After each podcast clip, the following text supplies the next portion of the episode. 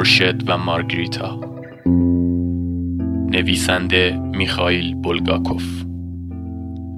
مترجم عباس میلانی.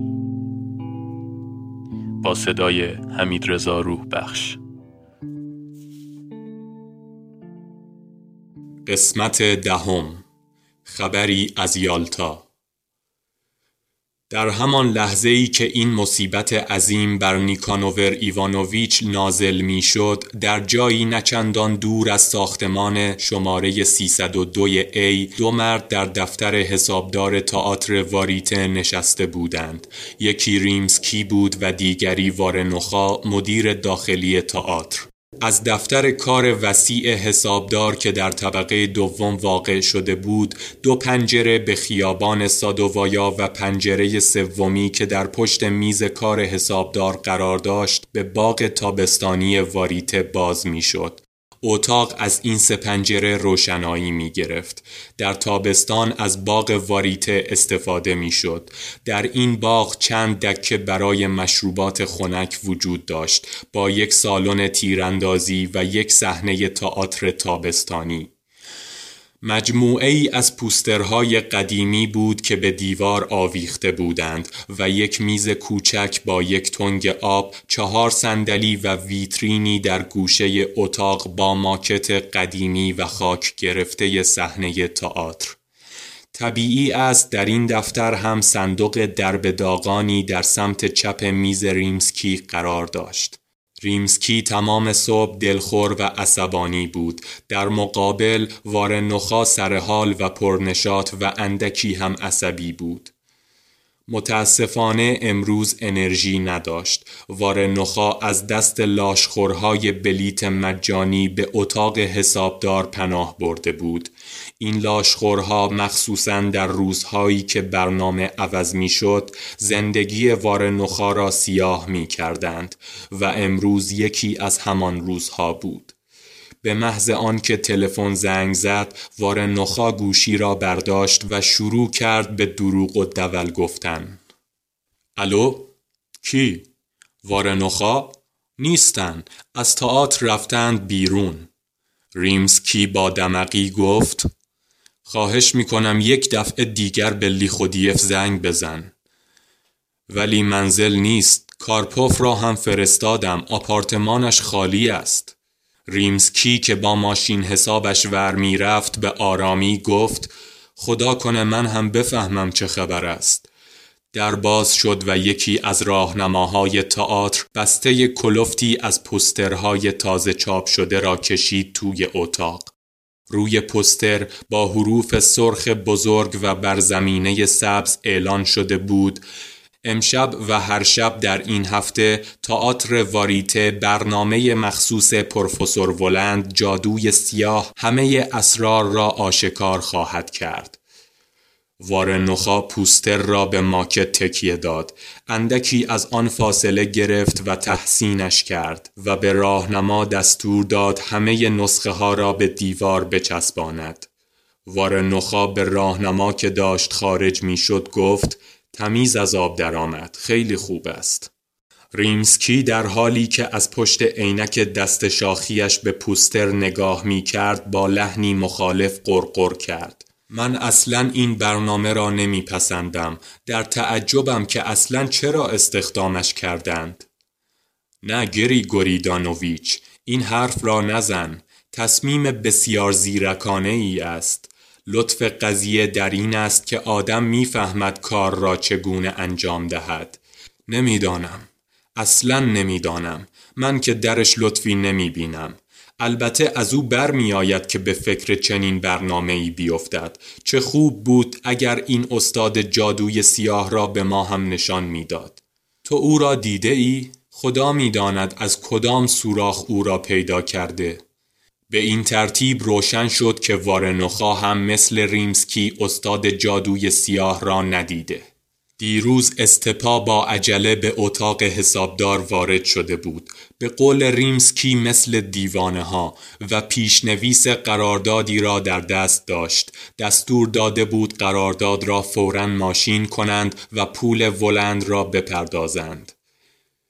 استاد جادوی سیاه هم قیبش زده بود و هیچ کس البته بجز خود استپا او را ندیده بود.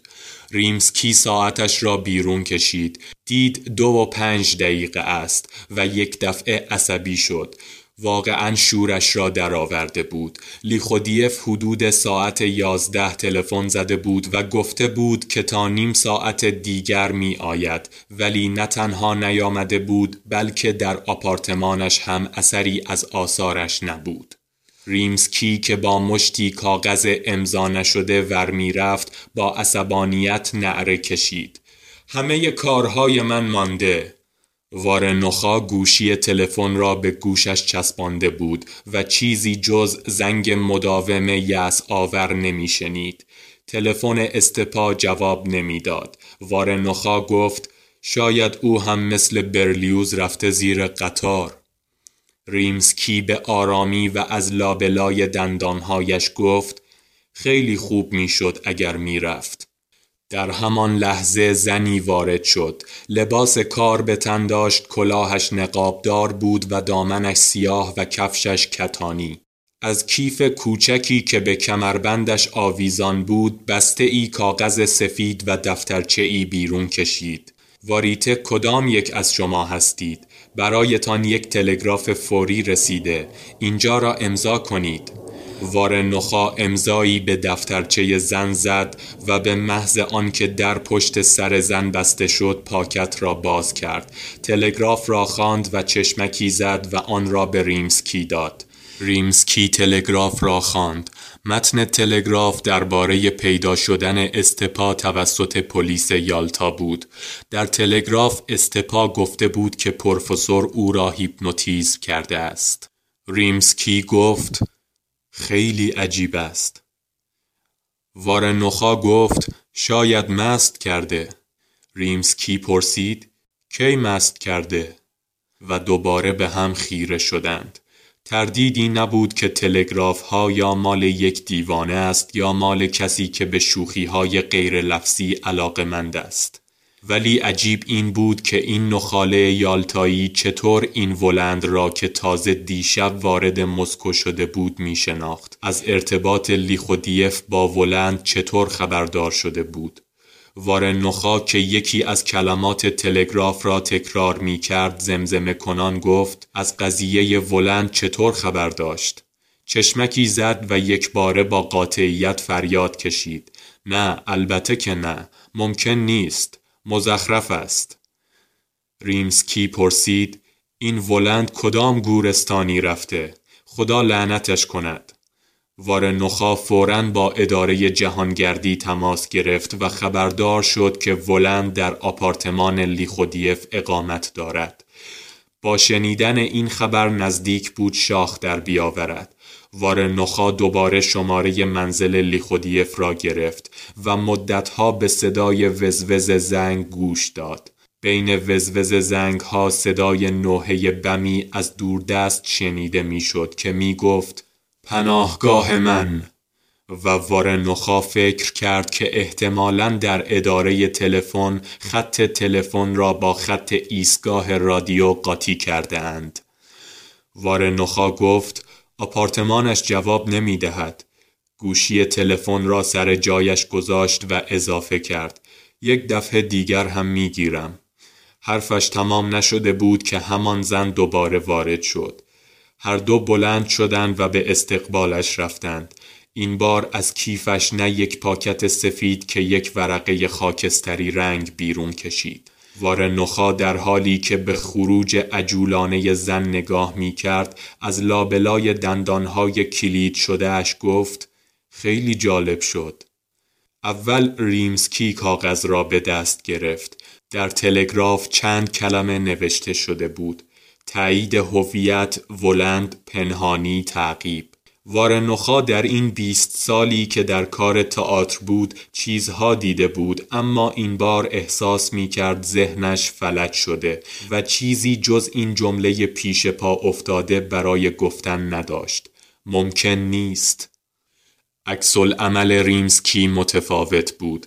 از جا برخاست در را باز کرد و از میان در خطاب به راهنمایی که بر چهار پایه نشسته بود فریاد زد. جز تلگرافچی کس دیگری را راه نده و در را دوباره بست و قفل کرد. آنگاه مشتی کاغذ از کشوی میزش بیرون کشید و دستخط استپا در یادداشتها را با حروف درشت عکس تلگرافی مقایسه کرد. انتهای امضاها خم تیزی داشت و حروف عکس تلگرافی به عقب خم می شد. وارنخا روی میز ریمسکی پهن شده بود و نفس گرمش به گردن ریمسکی می‌خورد. حسابدار بالاخره گفت خط خودش است. وار نخا هم تایید کرد. مال خودش است. حرفی ندارم. مدیر داخلی که به چهره ریمسکی نگاه می کرد متوجه تغییری در آن شد. حسابدار که آدم لاغری بود لاغرتر و پیرتر شده بود. چشمهایش در پس عینک دست شاخی جسارت معمولش را نداشت. در آنها فقط استراب و حتی وحشت دیده می‌شد. وار نخا همان کارهایی را می کرد که معمولا آدمهای تحت فشار می کنند. در اتاق کار قدم می‌زد. از تنگ یک لیوان آب نیمه شور خورد و با تعجب گفت من که نمی‌فهمم. من واقعا نمی‌فهمم. ریمسکی از پنجره به بیرون خیره شده بود و سخت در فکر بود. موقعیت حسابدار بسیار پیچیده بود. باید فلبداهه برای یک سری پدیده های غیر طبیعی راه حل فوری و طبیعی پیدا می کرد. حسابدار که چهره در هم کشیده بود سعی کرد قیافه استپا را بیکفش و لباس خواب تجسم کند که صبح آن روز کمی بعد از ساعت یازده و نیم سوار یک هواپیمای عجیب مافوق صوت شده و همین استپا در همان ساعت یازده و نیم با جورابش در فرودگاه یالتا ایستاده است. فقط شیطان می‌داند چه خبر است. نکند خود استپا نبود که از آپارتمانش تلفن کرد. نه بیشک خود استپا بود. صدای استپا را که می شناخت بگوییم صبح با استپا صحبت نکرده باشد. دیروز که او را دیده بود. همان وقت که با عجله به دفتر کار ریمسکی وارد شد. ریمسکی از خود پرسید چطور می توانست بی آنکه به تئاتر خبری بدهد مسکو را ترک کند؟ تازه گیریم که دیشب پرواز کرده باشه. زودتر از ظهر که نمی تواند در یالتا باشد. شاید هم بشود. ریمسکی پرسید تا یالتا چقدر راه است؟ وارنخا از قدم زدن باز ایستاد و فریاد زد. قبلا در این باره فکر کردم تا استانبول با قطار حدود 1500 کیلومتر است و از آنجا تا یالتا هم خودش 80 کیلومتر. البته هواییش کمتر می شود. خب اگر با قطار نرفته پس با چی رفته است؟ جنگنده نیروی هوایی؟ چه کسی می‌گذارد استپا جوراب به پا سوار یک جنگنده شود و چرا؟ شاید کفشش را وقتی که به یالتا رسیده درآورده. این هم خودش مشکلی است. حتی اگر کفشش هم به پایش بود باز هم نیروی هوایی اجازه نمی‌داد سوار جنگنده شود. نخیر مسئله جنگنده نیست. ولی در تلگراف هم گفته شده بود که کمی بعد از ساعت یازده و نیم وارد اداره پلیس شد. یک دقیقه صبر کن. صفحه ساعت ریمسکی مقابل چشمهایش ظاهر شد. یادش آمد اقربه ها کجا ایستاده بود. وحشتناک است. ساعت یازده و بیست دقیقه بود. پس بالاخره چی شد؟ گیریم بعد از صحبتهای تلفنی استپا بی معطلی به فرودگاه رفته و مثلا ظرف پنج دقیقه به آنجا رسیده که البته ممکن نیست و گیریم هم هواپیما فورا عزیمت کرده. باز هم میبایستی بیش از هزار کیلومتر را در کمتر از پنج دقیقه پیموده باشد. در نتیجه سرعت هواپیما قاعدتا ساعتی دوازده هزار کیلومتر بوده. ممکن نیست. پس در یالتا نیست. جور دیگری می شود توضیحش داد؟ هیپنوتیزم؟ تا به حال کسی نتوانسته با هیپنوتیزم مردی را به هزاران کیلومتر آن طرفتر پرتاب کند.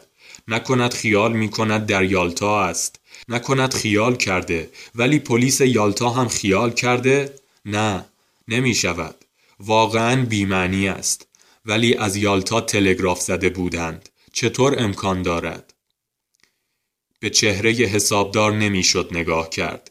کسی دم در تقلا می کرد و به در فشار می‌داد و دستگیره را می چرخاند و صدای راهنما شنیده می‌شد که با عصبانیت فریاد می‌زند نخیر نمی توانید وارد بشوید. نمی‌ذارم بروید تو. جلسه دارند. ریمسکی تا آنجا که می توانست خود را جمع و جور کرد. گوشی تلفن را برداشت و گفت می‌خواستم با یالتا تماس فوری بگیرم. وارن نخا اندیشید کار درستی است. ولی خط هرگز به یالتا وصل نشد. ریمسکی گوشی را سر جایش گذاشت و گفت خط یالتا خراب است. مثل این که عمدی در کار است. خرابی خط به دلیلی سخت ناراحتش کرد و به فکر فرو رفت. بعد از مدتی تفکر دوباره گوشی تلفن را به یک دست برداشت و با دست دیگر آنچه را در تلفن دیکته می کرد بر کاغذ نوشت. تلگراف فوری از تئاتر واریته بله به پلیس یالتا. وارنخا اندیشید کار بسیار درستی است ولی فورا تغییر عقیده داد. نه معنی ندارد. او نمی‌تواند در یالتا باشد. ولی ریمسکی سرگرم کار دیگری شده بود. با دقت همه تلگراف ها را روی هم گذاشت و نسخه تلگراف خودش را هم به آن اضافه کرد و همه را داخل پاکتی گذاشت در پاکت را بست چند کلمه روی پاکت نوشت و آن را به وارنخا داد و گفت ایوان ساویلیچ این را فوراً بهشان برسان. بگذار خودشان این معما را حل کنند. وارن نخاک پاکت را میگذاشت تو کیف فکر کرد این واقعا کار عاقلانه ای است. سپس محض اطمینان دوباره شماره تلفن منزل استپا را گرفت و به گوشی گوش داد. چشمک مرموزی زد و از خوشحالی شکلکی درآورد. ریمسکی گردنش را دراز کرد که چیزی بشنود. وارن نخا با گرمی پرسید ممکن است با موسیو ولند صحبت کنم؟ از گوشی بانگ لرزانی برآمد که سرشان شلوغ است. جنابالی وارنخا مدیر داخلی واریته هستم. گوشی با خوشحالی ناله ای کرد. ایوان ساویلیچ شنیدن صدایتان واقعا مایه افتخار است. حالتان چطور است؟ وارنخا با نگرانی و تعجب جواب داد.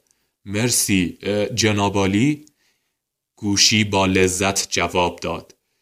بنده کروویف هستم مترجم و دستیار ایشان. در خدمتم بفرمایید. چه کاری از دستم برمیآید؟ چه فرمایشی داشتید؟ وارن نخا گفت عذر می‌خواهم ولی استپان بogdanoviچ لیخودیف منزل است. تلفن فریاد زد. متاسفم نیست. رفته بیرون.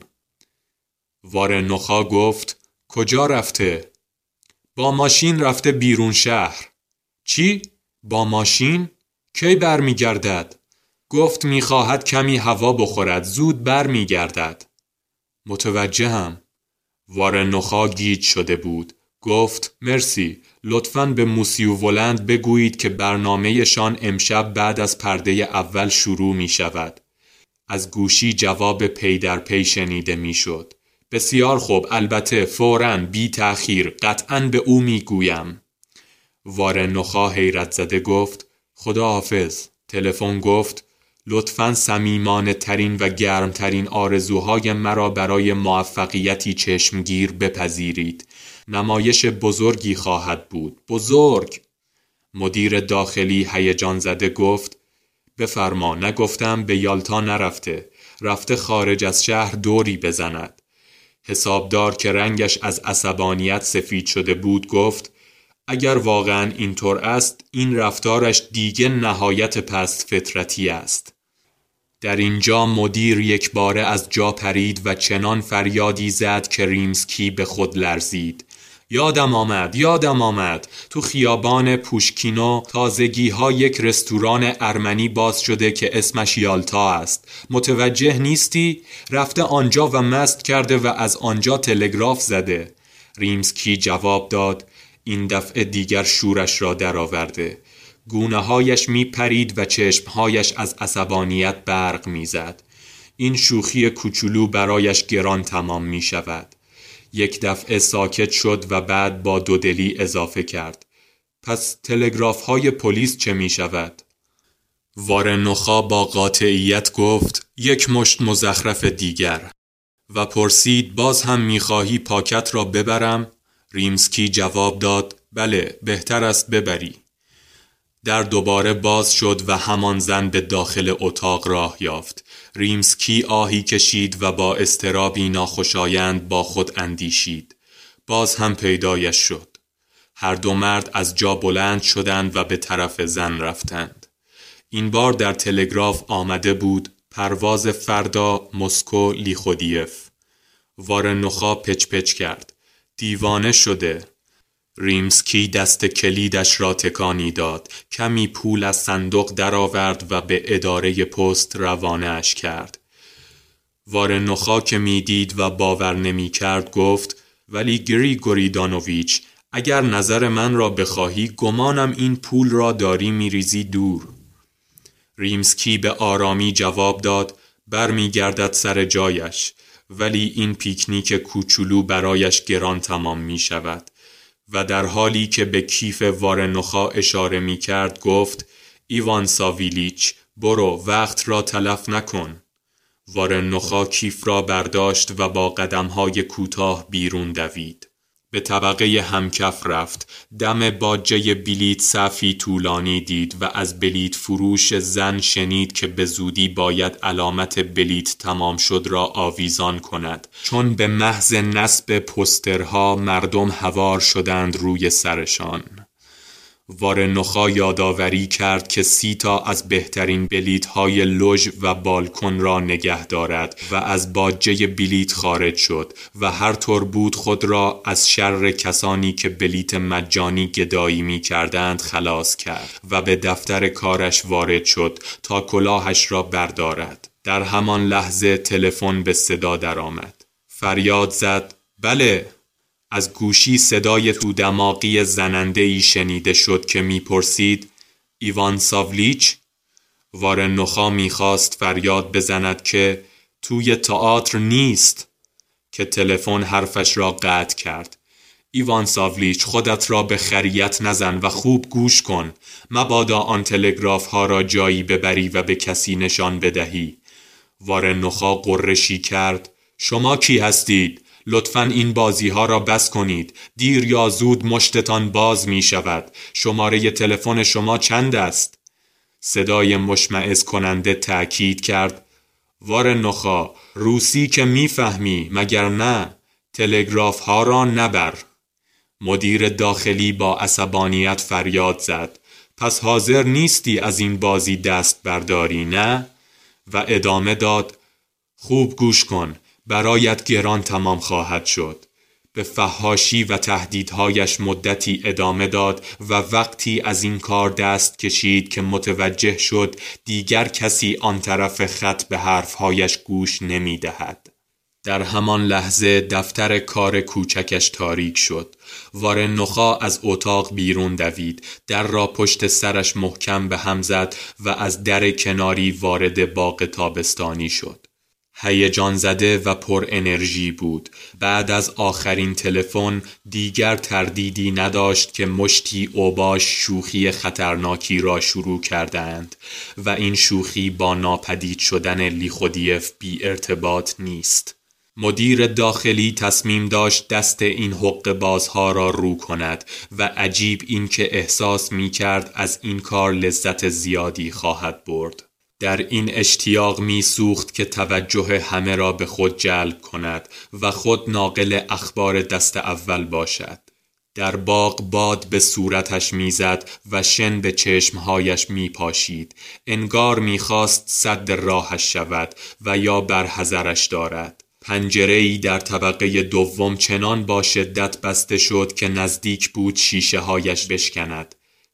و صدای وحشتناکی در برگ درختان افرا و زیسفون میپیچید هوا تیره تر و سردتر شد مدیر داخلی چشمهایش را پاک کرد و دید که ابری طوفانی که شکمش زرد رنگ بود بر فراز مسکو به کندی حرکت می کند. از دوردست صدای قررش خفهی به گوش می رسید. وارنخا عجله داشت ولی با این حال اشتیاقی سوزان گریبانش را گرفت و او را واداشت تا در حیات به مستراح مردانه سری بزند و ببیند آیا برق کار توری لامپ آنجا را انداخته است یا نه وقتی به سرعت از سالن تیراندازی میگذشت از میان انبوه لاله هایی رد شد که مثل پرده ای مستراح آبی رنگ را پوشاندند. برقکار ظاهرا کارش را انجام داده بود. لامپ مستراح مردانه در سرپیچ قرار داشت و توری سیمی آن هم تعویز شده بود. با این همه مدیر داخلی از این ناراحت بود که نوشته هایی بر روی دیوار با مداد رویت می‌شد. با خود گفت عجب که یک باره کسی با خوشحالی از پشت سر صدایش زد. ایوان ساولیچ تویی؟ لرزه بر اندام وارنخا افتاد. برگشت و در مقابلش موجود نسبتا کوتاه چاقی را دید که صورتش شبیه گربه بود. وارنخا با سردی جواب داد بله شخص گربه مانند و چاق و چله میو میو کرد. از دیدنت خوشحالم. یک بار چرخی زد و چنان سیلی بر بناگوش وار نخا نواخت که کلاهش پرید و بی که اثری از خود باقی بگذارد در سوراخ یکی از مستراها ناپدید شد. برای لحظه ای ضربه باعث شد مستراح با نور لرزانی روشن شود. آسمان برقی زد. دوباره برق دومی ظاهر شد و موجود دیگری تجسد یافت. کوتاه قد بود ولی هیکل ورزشکارانه داشت و موهایش سرخ آتشین بود. یک چشمش سفید سفید بود و یک دندان نیش از دهانش بیرون زده بود. به نظر چپ دست می آمد مخصوصا وقتی که سیلی برقاسای دیگری به طرف دیگر بناگوش مدیر داخلی زد. در جواب آسمان دوباره تپید و سقف چوبی زیر باران خیس آب شد. نخا که تلو تلو می‌خورد گفت ببین رفیق به ذهنش خطور کرد که واژه رفیق بر انداز مشتی اوباش نیست که در خیابانها ولو هستند و مردم را در مستراهای عمومی کتک می‌زنند. به این دلیل ناله ای کرد. همشهری ها در این فکر بود که اینها حتی لایق این عنوان هم نیستند که ضربه وحشتناک سومی را خورد. این دفعه ندید چه کسی ضربه را زد. از دماغش خون فواره می‌زد و بر پیراهنش میریخت. شخص گربه مانند فریاد زد. عوضی تو کیفت چی داری؟ تلگراف؟ مگر تلفنی بهت نگفتند که جایی نبرشان؟ خودت بگو مگر بهت هشدار ندادند؟ وارن نخا عجز و لابه کنان گفت بله به هم هشدار دادند. و باز هم رفتی ها؟ کسافت کیف را بده ببینیم. موجود دوم بود. همانطور تو دماغی صحبت می کرد که قبلا از پشت تلفن شنیده بود. کیف را از دست لرزان وارنخا قاب زد. آنگاه دو نفری چهار دست و پای وارنخا را گرفتند و به بیرون باغ و از آنجا در مسیر خیابان سادووایا بردند. طوفان به اوج رسیده بود. آب می و با امواجی شبیه هزاران هزار حباب توی ناودانها قلقل می کرد ناودانها گیر کرده بود و آب از پشت بامها سرازیر می شد و همراه آب ناودانها در جویبارهای کف کرده جاری می گشت همه موجودات زنده پهنه خیابان را ترک کرده بودند و کسی نبود که به ایوان ساویلیچ کمک کند. راهزنان که از روی جویبارهای گلالود می پریدند و رد و برخهای متناوب راهشان را روشن می کرد وار نخای نیمه جان را به ساختمان شماره 302 ای بردند و به سرعت به ورودی ساختمان داخل شدند. دو زن پا برهنه کفش ها و جوراب های خیس به دست ناچار عقب کشیدند و به دیوار تکیه زدند. راهزنان با عجله از راه پله شماره شش بالا رفتند. وار نخای نیمه مجنون را به طبقه پنجم رساندند. دو راهزن ناپدید شدند و به جای آنها زنی کاملا اوریان ظاهر شد. سرخ مو بود و چشمهایش برق می‌زد. وارن نخا احساس می کرد این بدترین اتفاقی است که در زندگی برایش افتاده. دختر یک راست به سراغش آمد و دستهایش را روی شانه وارن نخا گذاشت. مو بر تن وارن نخا سیخ شده بود. حتی از روی کت سردی دستهای دختر را حس می کرد. دختر با لحنی پر محبت گفت بگذار ببوسمت. چشمهای پرنورش را به چشمهای وارنخا دوخت. وارنخا پیش از آنکه بوسه را احساس کند از حال رفت.